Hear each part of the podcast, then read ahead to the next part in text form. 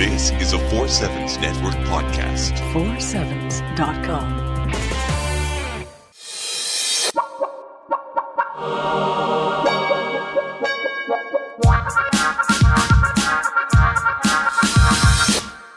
The Sniffer.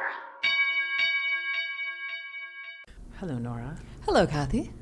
You know our buddy Hugh McGuire? Yes. From LibriVox and Collectic? Yes. Well, he sent me a link to a DailyLit site. And Daily what? DailyLit. Lit. Lit. Yes. What do you think? No, I've never. Nora, dirty girl. DailyLit. Yes, and what's DailyLit? DailyLit is a site where you can go and you can download for books that are under public domain, and you can have them send you a daily chapter. And I decided, okay, I'd get Edith Wharton's Age of Innocence, mm-hmm. and I've been getting it for the last two days. And it's neat. You go and you browse by title and you can pick. Now, I was hoping, to be honest, that there would be something a little bit newer than that, but that's the only... what I can see, only sort of downside to it.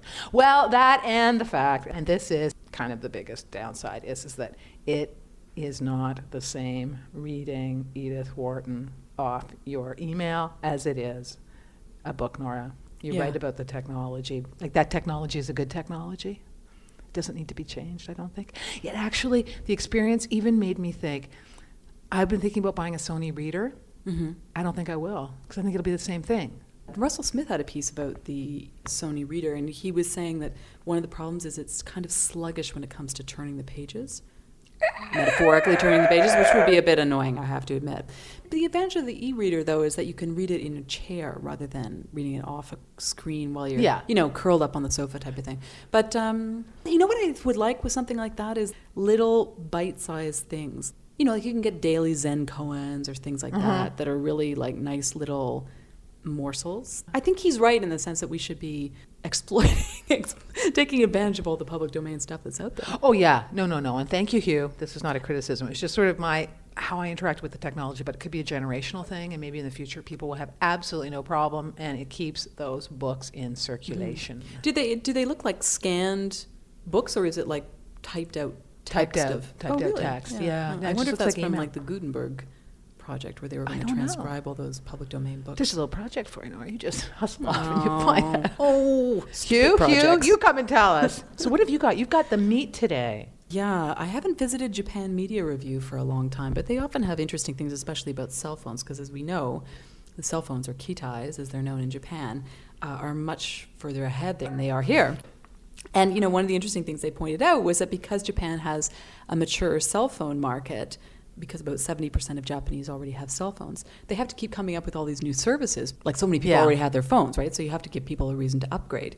So one of the ones they were talking about people having was a service where you'd have an electronic guidebook with suggestions from the telephone company's client base, which is predominantly university students, mm-hmm. which is very, which is a very smart idea. I think yeah. give it a certain amount of user-generated information, but that made me think. So wait a minute, like, what would this be? Would it be like a review of restaurants or, you know, stuff like that in the neighborhood, like close to the university? I don't think it was necessarily connected to one particular university, but it seemed like it would be a Let's Go, like a City Guide or Toronto Life or whatever, but in an electronic oh. version. That would, which is very practical. That's when you good. Ma- imagine that you're wandering around the city with your keitai. Yeah. But it made me wonder, like, why don't we have more fabulous social media applications for cell phones?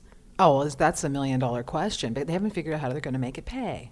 I did something for your Curiosity Cast on that. Yeah. And I talked to a guy, and they're developing mobile content, but they don't know, because people right now, well, you know this, they don't want to shell out an additional, you know, ten dollars a month for these services. But maybe they would if it was really like social media, like if it was really some kind of interesting user-generated content, like people sending in, there's a shoe sale at Holtz for the next hour and a half kind of thing. If oh, that's like the old days. Like, like G P S related to the quality of your phone? Yeah, but doesn't that come back to all that stuff with the gaming, which you said you didn't know if it was dead on or not? It's sort of, it's got that kind of a gaming element, right? Like now, like you were just saying, an hour. Yeah, yeah, yeah.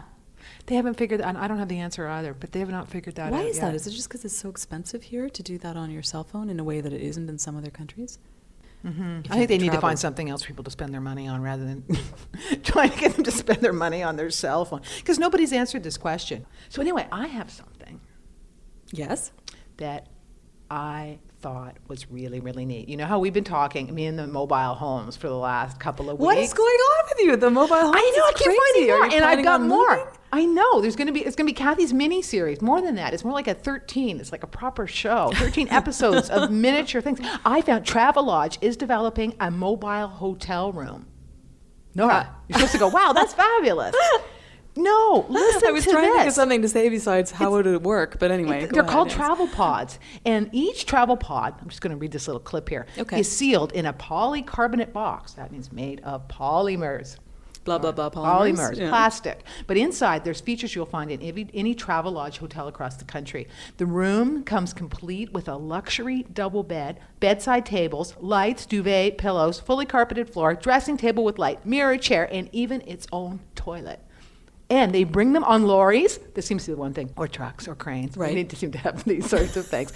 So, but if you're going to a concert, it's for the youth market. This is, that seems to be mostly what they were talking about in this thing. It was like for if you don't want to camp. I think it's like if you're sort of post twenty-nine and you're too, you're too old to sleep on the ground. Right. But you still want to go to concerts and you still want to camp. Well, they bring in the lorry.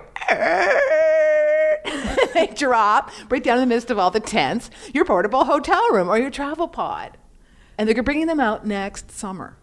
I would U K. Love to use that, because I am in that sort of too old to sleep on the ground where it's like, ugh, you know what, enough with the camping already now. Yeah, if you could do that, like especially if you could take it to the beach or something like that, that'd be very, very, very cool. That would be great. Yeah. Mm. So that's so you like this one.